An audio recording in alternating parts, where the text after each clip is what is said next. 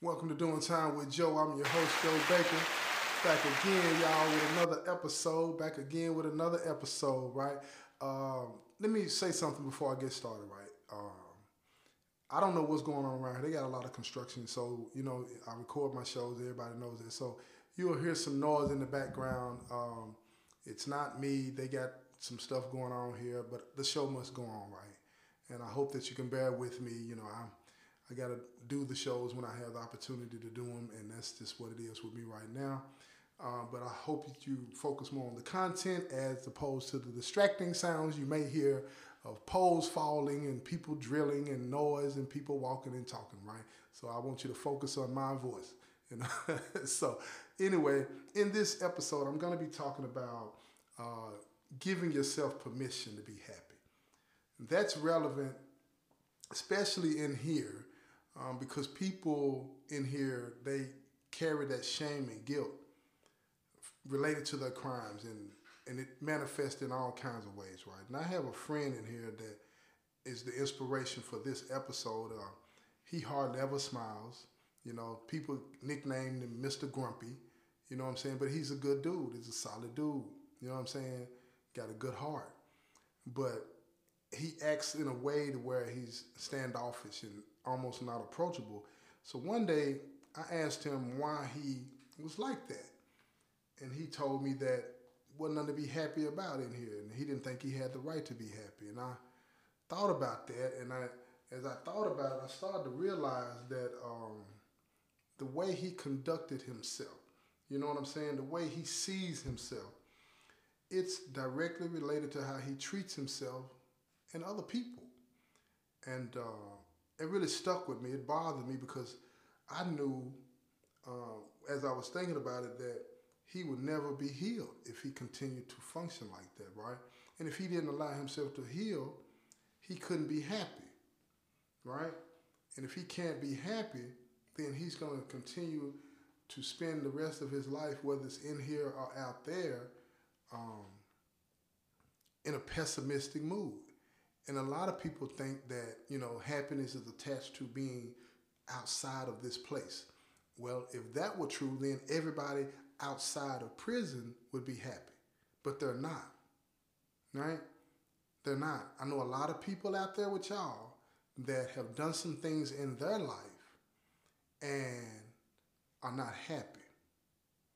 People that have committed adultery, people that have lied to friends and family, people that have stole from friends and family and haven't forgiven themselves for it. And that shame that you carry with you or or that other people put on you by constantly throwing it back up in your face and reminding you of how bad of a person you were and not are, that triggers in you that shame that you felt when you did what you did and came to the realization that it was wrong.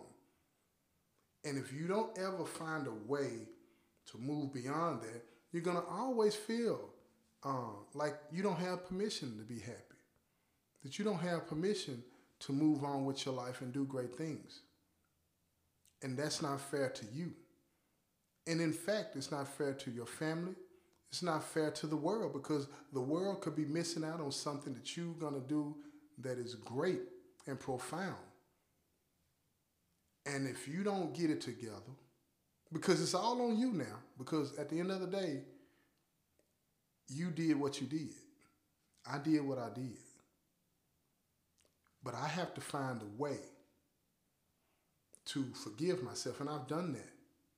And let me tell you something that you can do. You forgive yourself, and you're trying to find a way to ask forgiveness of the people that you've offended. Now, if you can't do that in person, just say it out loud as if you're having a conversation with that individual and ask them for forgiveness. Do that. Some people I know, let me give you something that somebody else told me that they did. They found some parchment paper, right? And they wrote on there a letter asking the person that they offended to forgive them. And when they finished writing that letter, Now, this special type of parchment paper, I don't know if it's parchment or rice paper, whatever it is, but this particular type of paper, they could take it and put it in a bowl of warm water and it'll dissolve, right? And symbolically, that was releasing them from that.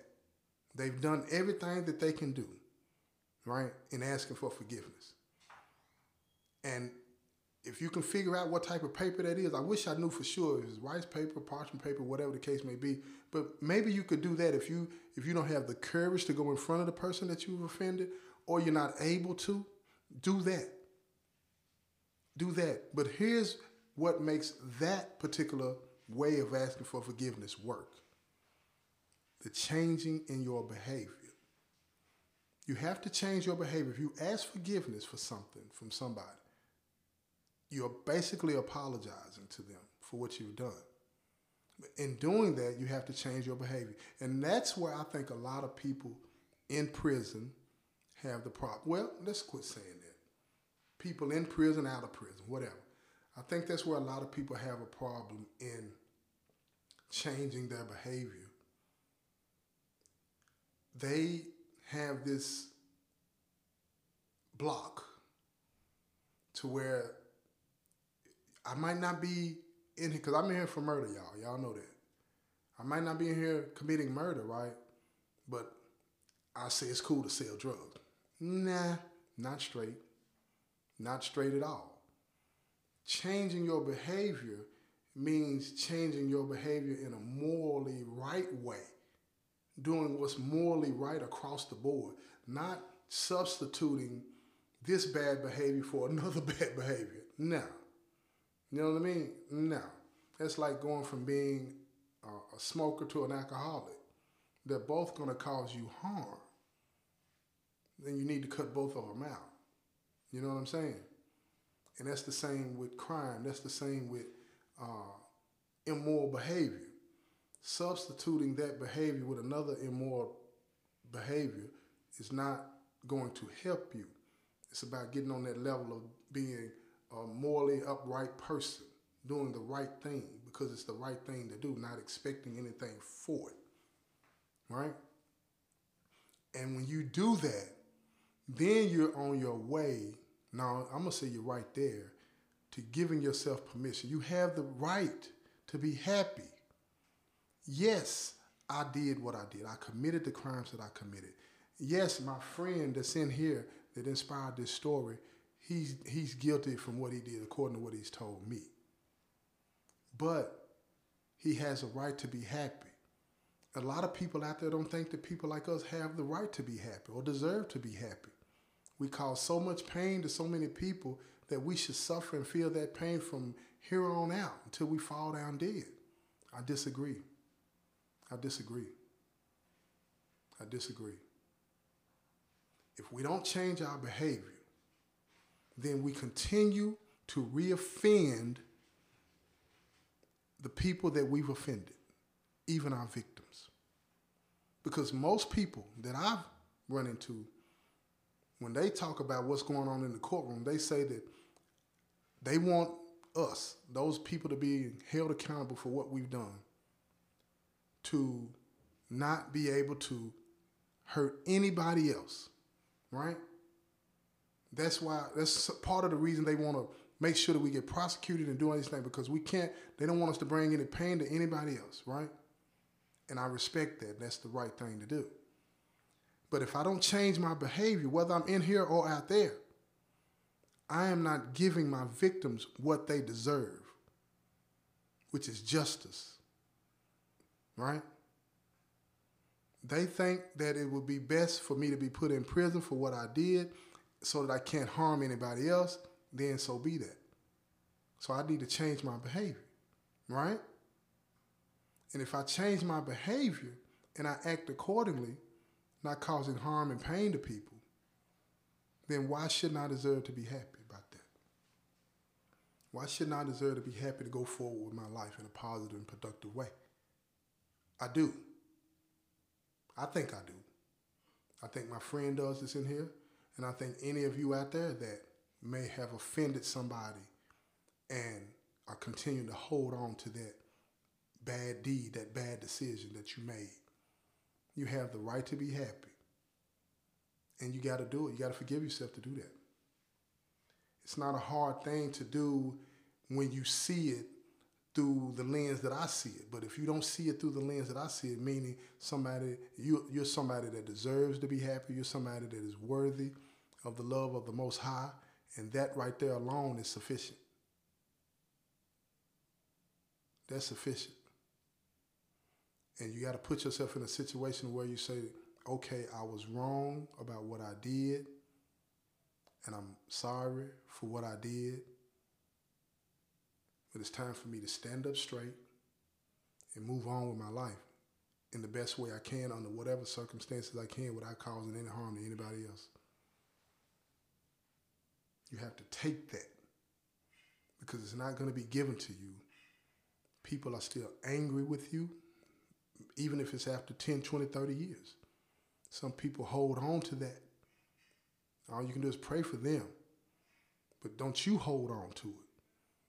That's what they want to do, that's all they want to talk about, then that's sad. It's sad. And it hurts to think about that. It hurts me to think that somebody would continue to be hurt by something that I did 30 years ago. That grieves me. That grieves me. And so think about that too before you do something to somebody. You don't know how long they may hold on to that and how it may affect their lives. So think about that before you do something wrong to somebody else. Think about that. But you have the right to be happy. Give yourself permission to be happy. And when you do that, you're going to help that heart that's inside of you. It's going to grow and it's going to welcome other people. It's to you're to be able to love other people. You're to be able to forgive other, other people for the things that they've done for done to you. But you got to open yourself up to that possibility. And when you open yourself up to that possibility, man, oh my goodness, I'm telling you now, all kinds of good things are to happen for you and to you. No doubt about it.